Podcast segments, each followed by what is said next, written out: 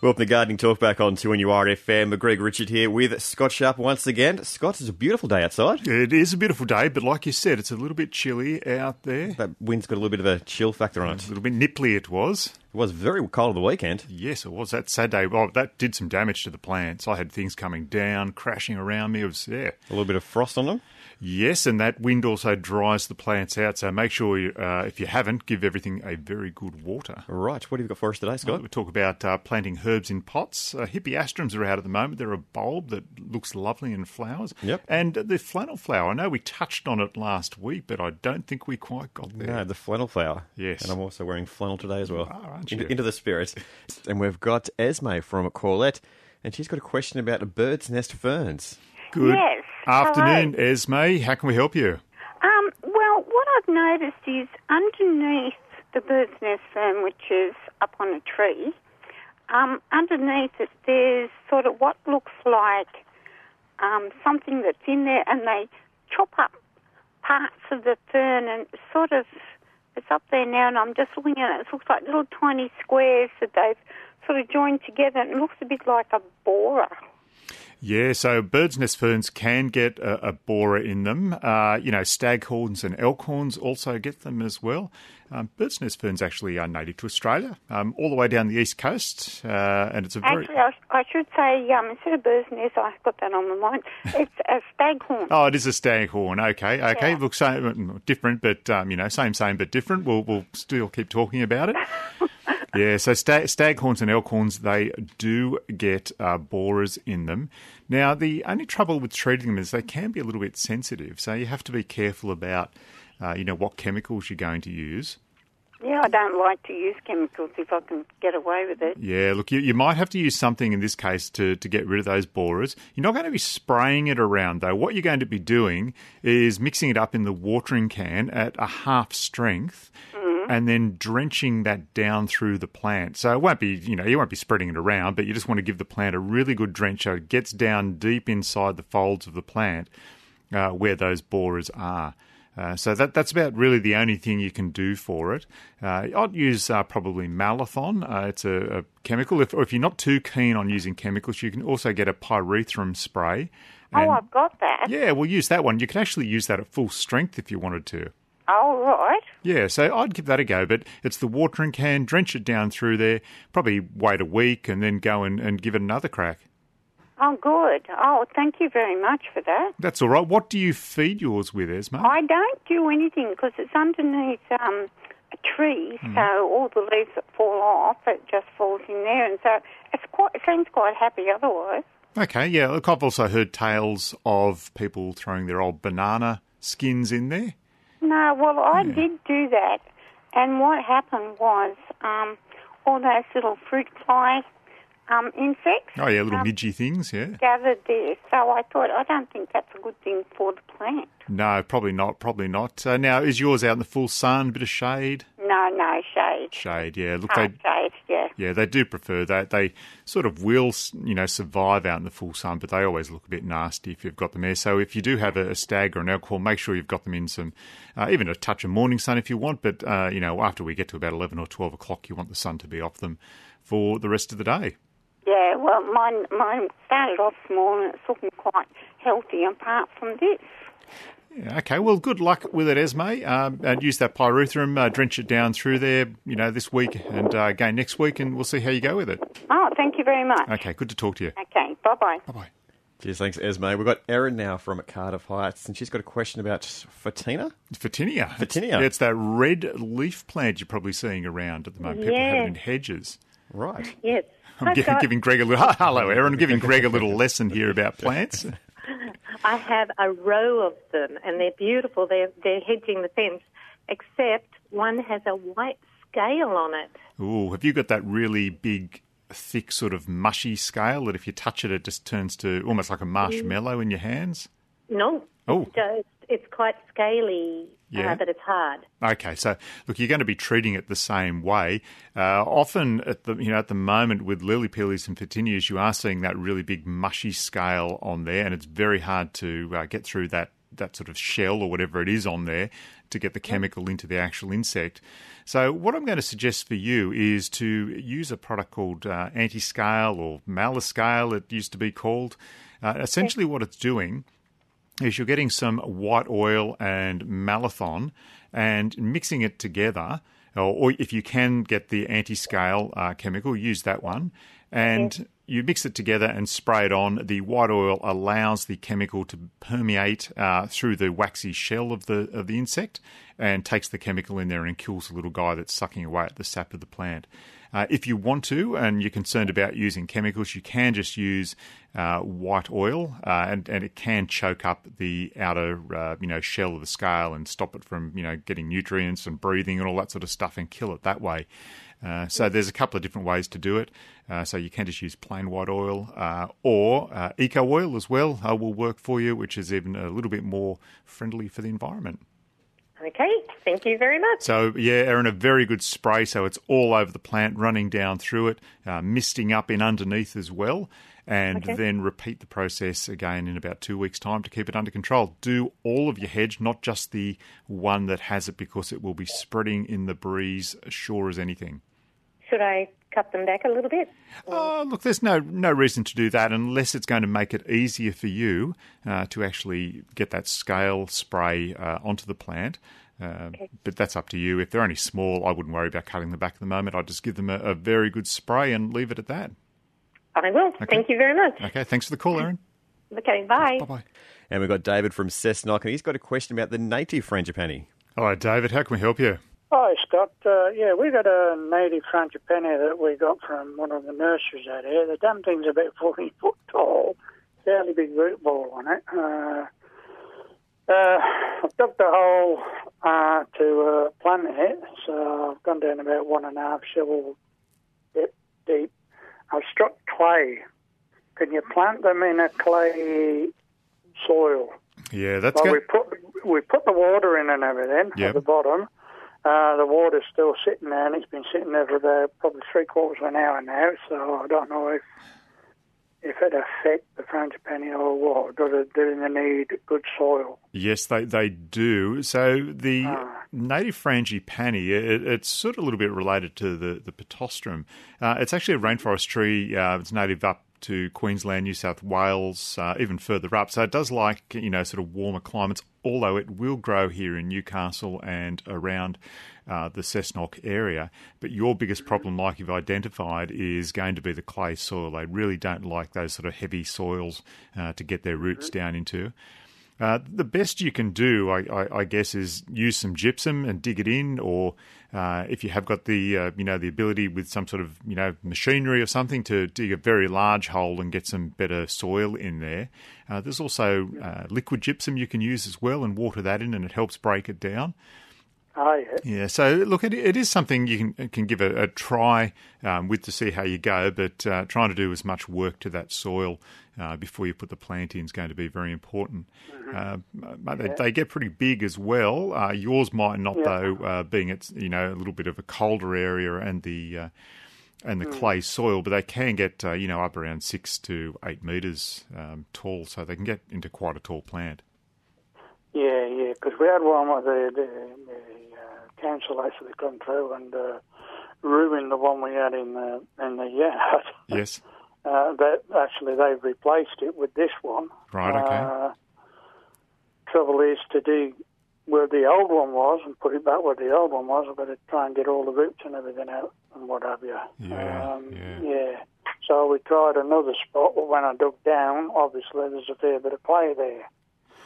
So yes. gypsum, you reckon? Yeah, gypsum definitely. Uh, a little bit of the old elbow grease as well, breaking that clay up and trying to get the gypsum down into it. Mm-hmm. Uh, then also using the, the liquid gypsum as well. Uh, it certainly does help. Well. Yeah. Mm. Yep. Can you actually fertilise them at all, native? I don't think you can, can you? Well, you, you can fertilise native plants. You just have to be careful about how you're doing so. Uh, mm. I would suggest using blood and bone. It's always a nice sort of safe, soft fertiliser to use on yeah, native plants. Bone. Yeah. Mm-hmm. Uh, otherwise, you can, when you go to your garden centre, uh, get native specific fertilisers uh, and oh, yeah. always use those according to the directions, though. Never over- overuse mm. them. What- Okay then. Yeah, a a lot of natives don't like uh, phosphorus, and so it's they're very good at sort of sucking it up um, from the soil um, because we don't have very much in our uh, soil here in Australia. So when you start over fertilising natives, they they um, sort of burn up on the on the phosphorus in the soil. So uh, if you uh, if you just want to get some blood and bone, I think it's probably the safest thing to use. Okay then, right. Okay. Okay. Righto. Thank you very much. Thanks for the Scott. call, Thank David. you. Cheers. Thank you. Bye. Bye. Cheers, thanks, David. It's Gardening Talkback on 2NUR FM, 49216 216. And we've got David from Maitland, and he's got cat's heads in his lawn. Oh, they're nasty, nasty. David, how can we help you, mate? Hello, Scott. Um, I was looking for a spray to uh, hit the cat's head with. Um, it's come up in a cooch lawn, but there's a fair bit of it. Yes, okay. Too much to pull out. Yeah, I, a cat's head. I always remember that. You'd be happily riding along on your push bike when you were a kid, and there all of a sudden you'd find one in your tyre, and your tyre would be down. or you'd make the, the, the rookie error of pulling it out. Oh, then Yep. you pull your busted tyre up. Yeah, so you could have made it home if you'd left it in there and ridden on. But uh, yeah, And you got to get your old Yep. bike patch out. what a time. what a time! Fond memories. Uh, look, that that is that is difficult to uh, get rid of. Uh, it's actually called caltrop. I'm not even sure that uh, there are uh, herbicides available in the domestic market to uh, get rid of that. I would suggest David probably, um, pardon me, using Bindi to try and keep that under control. Uh, just giving it a spray to see if it slows it down. Uh, being in a cooch lawn's not so um, bad. I'll just give a break here while Scott has a sip of water. I don't know what was happening. Though. I must have had a cat's head stuck in my throat.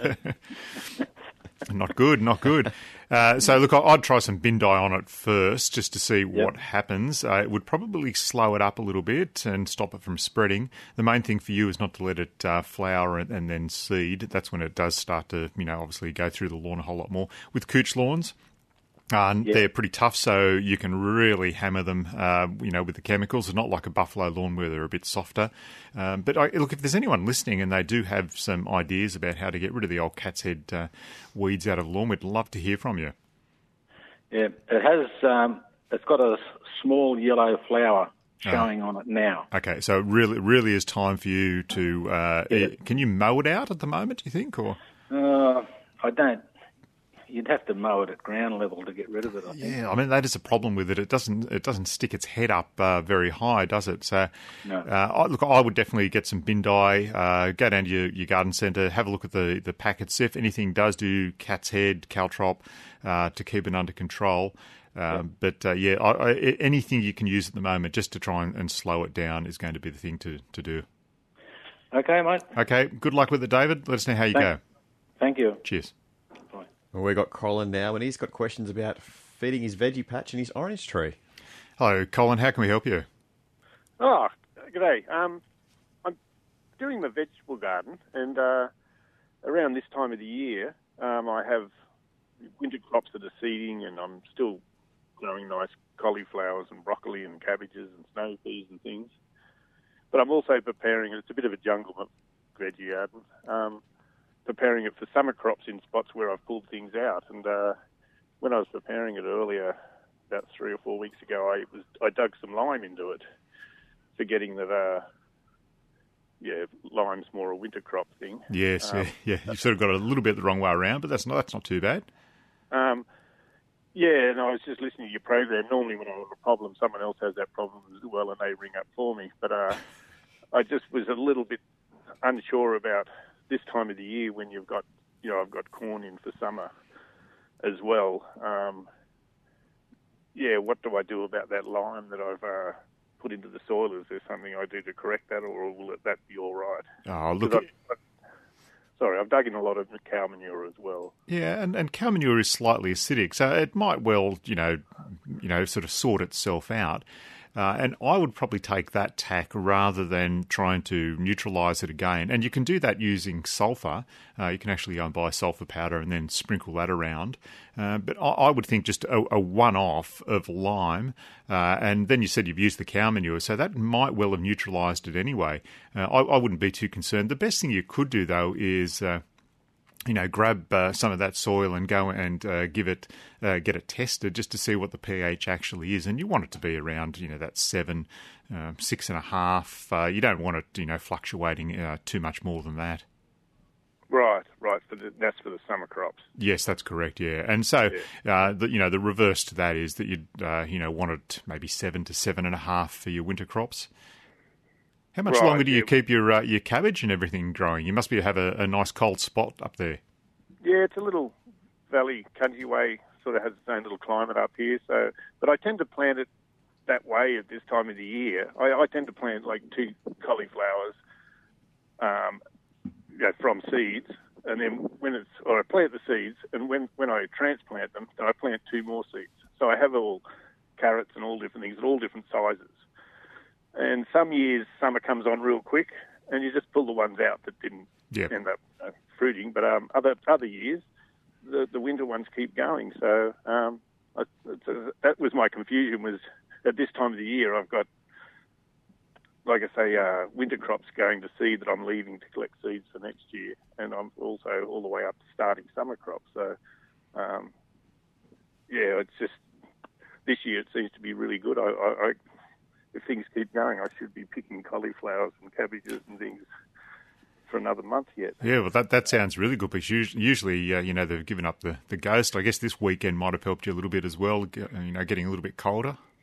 Yeah, exactly. And uh, you just can't really pick when it's going to completely change over. So um, some years, yeah, you, the cauliflowers keep going and the corn doesn't do well yet. So just sort of have a have a bit of both. So, um, but no, it's been very productive. And I had a bit of trouble at the beginning of winter getting the broccolis to, and cauliflowers to actually produce the fruit. I could grow amazing big plants. And that's when the lime came in. I was like, oh, forgot to put the lime in, put it in, solved the problem. And then I, uh, yeah, didn't stop when I was preparing the summer areas of the garden because everything's all up against each other. So, yeah, it's a bit of a mixture at this time of the year. Yeah. So, look, Colin, I, I, I wouldn't be too concerned. I'd just let it take its course now and uh, and, and see what happens. Yeah, and I'll, I'll write down those pH levels. And, Yeah. But you really you really don't want it fluctuating any more than that. Cheers, I appreciate that. And the other quick question was uh, I followed your instructions on the fruit trees this year. Yes. We're on tank water, so the drought did affect how much we could water everything. But um, they're all doing well now, and I've done the dynamic lifter and then waited a few weeks and put the other fruit fertilizers, fruit Yes. tree fertilizer on, and plenty of water. Did it just before the rain, luckily, both times. Um, but I have chooks, and we put sugarcane mulch in, you know, where they nest, and clean that out probably every three weeks. And I'm just wondering, can I, can I still add little bits of um, uh, chook manure around the fruit trees?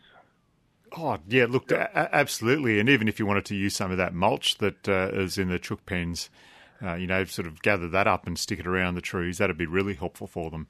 Uh, Yeah, I- that's what I tend to do is take all the, you know, the sugarcane mulch and the poo, it's all mixed together. I throw it through the mulch and I just sprinkle it around the drip line.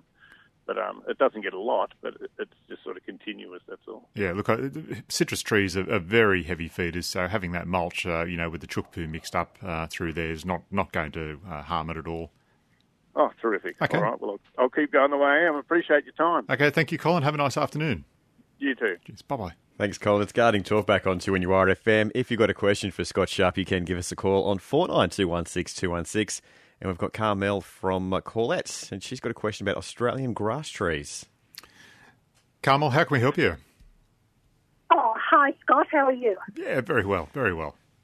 Okay. Now, I've got a problem with an Australian grass tree. Yes. Um, it's been in a pot for quite a few years. When we purchased our home, it was in a pot next to our swimming pool, and it had one of those lovely big green spikes on it. Anyway, that was about two years ago. Uh, but nothing's happened this spring. Now, I've walked around the neighbourhood, and there's quite a few planted out, and they've all got two and three lovely big green spikes on. What are we doing wrong? So is it still in a pot and has been for uh, you know those three years? It has, but Yeah. we have lifted we have lifted it once before and put in fresh, good quality potting Mm-hmm. mix, and my, and my husband's just finished doing that now. But I thought, look, maybe we need to do something else. Yeah. Move it to a different position, maybe. I don't know. I, I wouldn't do anything more. If if you've actually lifted it and put in some fresh potty mix, that will be sufficient for it. Otherwise, I was going to say uh, to give it some blood and bone fertilizer. uh, and and fertilise it that way. But if if you've done uh, a little bit of a, a lifting on it, you have to be really careful because they are a very touchy plant to to move around and transplant. Right. The, the other thing that they do get uh, down in, into the green sort of grassy head, uh, they can get a, a very fine scale insect down there that does a lot of damage. So if you've got some uh, white oil or some malathion, you can mix that up into the watering can and just drench that down into the you know the big sort of grassy head and try and keep that yeah. under control because uh, sometimes it's it's in there and it's a little bit sort of pervasive. You don't realise it's it's doing damage, but it's just slowing down the whole plant. So that that's not a bad thing to do. Uh, and fertilising with blood and bone as well. You have done it the other way by lifting and putting some fresh potting mix. That should be enough for it. All right. Okay. Well, hopefully, it'll, is it too late for it to send up a, a spike or a spear or whatever it is this spring? Yeah, it, could be getting a little bit late now, uh, but uh, you know, with the we've had the weird cold snap on the weekend again, and then it might get warm again, so I might trick it into uh, you know into doing something. Okay. Now, should it be in full sun all the time? Yes, full sun's perfect for them. Okay. Okay. Well, it's in full sun at the moment, but we might have to move it because it's in the swimming pool area. It has the pot's got wheels, so it's just a matter of moving it to a full sun, I guess. Yeah, okay, See good. how it happens. very good, very good. So, thank you so much. Okay, Great for your have a nice afternoon. It, we were talking about cat heads a little bit earlier, and Cole from Rutherford might have a way to get rid of them. Hi, Cole. How can you help us? the, the way I've done it is just cut them off under the ground, and they'll bleed and they'll never come back. So when you say cut them off under the ground, you what? You get the secateurs or something in No, under there? just a sharp knife, Yeah. just cut them underneath and just lift the top out, and that's it. Okay. Okay. Good. Thank you very much for that. I, That I've is- done a, I've done a place out at out there at Hinton out there, and they've never come back. Okay, very good. And and cutting, uh, you know, a plant down underneath the soil is often a way to get rid of them. For some reason, there's a difference between underneath and above, and they don't like to, yeah, come back up like that. So yeah, thank you very much for that. Appreciate it. Righto then, thank okay, you. good on you, Cole. Thank you. Is that just getting rid of the root system, or Well, I think he's leaving the root system in there, but he's getting rid of the, the top part that's feeding the root system, and then that that sort of tissue down there doesn't turn into. oh right, Yeah, so it's nothing to feed on, so to speak. yeah, I think that's the that's probably the uh, the, the layman's way for us to, for you and I to talk about it and describe it. It's always what you're going to get with me, the layman's term. I'm not far behind there. We've got Russell from Singleton, and he's also got some ideas about removing weeds in the lawn. Hello, Russell. How can we help? Oh, I've got this damned annoying weed Yes. that's uh, spreading all over my lawn, and I've uh, spoke to a friend of mine, and he said it, it sounds like a, um, um, I'm not sure what, what it was, mallow or something like that. Right. Okay. Uh, I'm, I'm not. Has it got any particular flowers or anything on it? That's No, it's got no flowers, just a uh, a, a strong, strong uh, root. Um, doesn't flower. Okay. Okay. Look at. Look for that one, Russell. I'm, I'm just not getting it from the from the description. I would grab some of it and take it down to your local garden centre um, and let them have a look at it and see if they've got a herbicide that uh, will help you out and get rid of it out of your lawn. Okay. Okay, that's probably everywhere. Yeah, so that doesn't sound good. You should get onto it as quickly as possible, uh, uh, especially now that uh, you know we're starting to warm up, and that's Yeah. when the weeds are going to go for it. So, yeah, mate, look, I'd definitely get some of that down to your local garden centre and let them have a look at it for you and give you a, a chemical that's going to do the job. Okay. Thanks very okay, much. good on you. Thank you, Russell. Goodbye. And we got Catherine now, and she's got issues with bean seedlings. They're not thriving. Oh, what's happening there, Catherine? What's go- been going on? Oh, good afternoon. Um, I planted some French beans uh, from seeds about four weeks ago and also some garden peas from seedlings. They've been doing very, very well until about the last two days when the leaves have suddenly turned um, brown and uh, almost dried out, and I don't know what I've done wrong. Oh, so are we saying after we've had the, the sort of the windy Saturday? I did win. I did wonder. Yes. Yes. Yeah. I've got them on a bit of a, a corner in the garden. Yes. Uh, in pots. Uh, run out of space in the garden, so I'm just wondering if I've put them in a, a bit of a bad space. And look, I, I, think that's going to be the case. Uh, as I said just at the you know the very start of the show, with the winds that we had over the weekend, they're very very drying.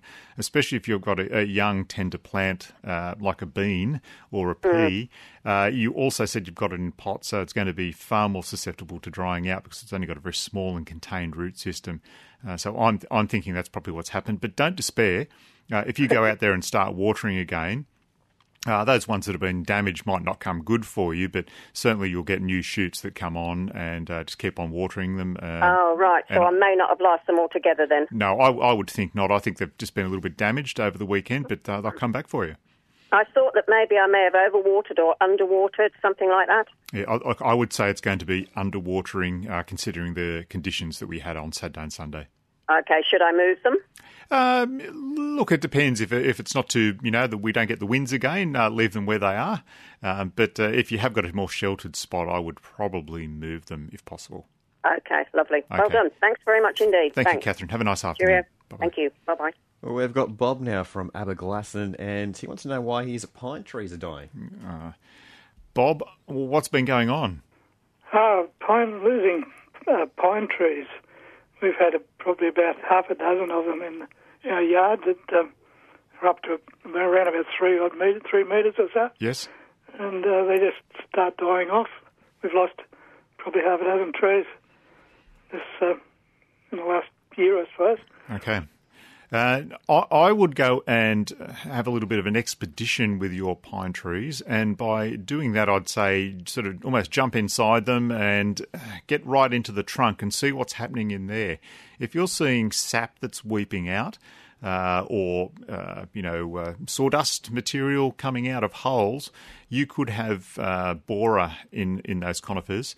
Uh, conifers can be quite susceptible to uh, conifer canker, which is a fungal disease, and you'll see that sap leaking out. They also then, if they get that, then chances are they're going to get the borer as well because they just somehow sense that the plant's sick and they come in and, and have a go as well. And then you'll see sawdust, you'll see holes, you'll see cracked bark, uh, you'll see that uh, that sap coming out, that uh, you know, almost resin coming out of the plant. So uh, I, I, would go and have a bit of an expedition, jump in there, see what you can find. Uh, for borers, you have to treat with an insecticide. For canker, you can use a, uh, a fungicide. You need a systemic fungicide, though, one that you water into the ground and is sucked up by the root system of the plant and goes through and uh, tries to help it. But I think on uh, you know the first port of call for you, Bob, is going to be uh, going and checking it out and seeing what you can find inside that plant. Okay then. Okay. Yeah. Well, thanks for that. Okay. Good on you, Bob. Thank you very much. Thank you. Bye bye. I think we've got time for maybe a couple more callers. We've got Bev from Toronto. And she's got a question with cyananium. Synga- I reckon it's going to be syngoniums. Do, we, do you have a, a fiver on this, or just see what happens? Oh, do you take bank card? Yeah. Bev, what, what is your problem? Uh, well, I've got a lot of um, syngoniums. Yeah. Um, and they're trailing. I've got one, though, in um, a pot, a bench. It's like a long um, pot container with a lot of different pots in. And this one, it's trailing and it's looking ugly. And I was wondering, could I cut it right back? And would it, you know, continue to grow, or would that be too much? No, no, you can cut back uh, syngoniums. There, there's not a problem doing that. Uh, they look, they will look a bit, little bit ugly. Mm. I'd always wait until the warmer months, though, uh, mm-hmm. before you go and do that, because being a you know a sort of a semi-tropical tropical plant, uh, right. they uh, you know if it's cold, they're not going to respond very well. But you can certainly cut them back if you want to, and they'll just come back nice and full for you. That's good. The other thing was the Gymea lily. Yes. Um, it hasn't flowered, and uh, someone told me that it, it responds like to heat from the fire, or being a bush plant, um, if you put stones. Now, where would you put the stones or the rocks? Yeah, I've, I've never heard of that. I'm not sure what the stones and rocks would do. Uh, and as far as uh, you know, the fire that that you know, that's probably going to have more of an effect. We don't want you setting your garden alight, though. uh, I, you know what? I'd be inclined to uh, get some blood and bone though, and fertilise and see what happens. To start building that up in the soil and giving it uh, a little bit of help. Um, Oh. Yeah, I'm, I'm not sure about placing stones around. If anyone's heard of that one, we'd love to hear a call about that. But uh, Hmm. yeah, unless it, you know, like they're hot stones, that that might do something. But it sounds sounds like a bit of an odd an odd thing to Yeah. do. Yeah. That's what I thought. And I thought, well, I don't know where to put them around or down in the throat of the thing. I don't know. Yeah, that that yeah, I've never heard of that one. Uh, look, I, I'd give some blood and bone a, a chance and see how you go with that. Uh, All right. Is that the only fertiliser? Because it is a native, isn't it? Yes, it is. So you can get native specific fertilisers. You just have to be careful about uh, how you're using them. That's why I usually suggest blood and bone because it's quite uh, quite safe to use on Mm. natives. And what is it they don't like? Is it the um, It's the phosphorus. They don't like phosphorus. oh, Yeah. phosphorus, dodge the phosphorus? Okay. Okay. Thank you very much. That's right. Thank you very much, Bev. Have a lovely afternoon. Thank you. Bye. Cheers, thanks, Bev. Sadly, we have run out of time for another gardening talkback. Well, I'll get back to flannel flowers next week. We will. I'll wear another flannel again, Wear some appropriate attire. just so we can. I don't have. I don't have a problem with that. Okay. I can wear flannel every day of the week. I'll take off my business shirt be. and we'll do the same thing. Excellent. We're the flannel twins next week. Thanks for listening to this podcast from 2NURFM at the University of Newcastle. Topics range from gardening to health, well-being, pet care, finance, business and travel. You'll find them all at 2NURFM.com.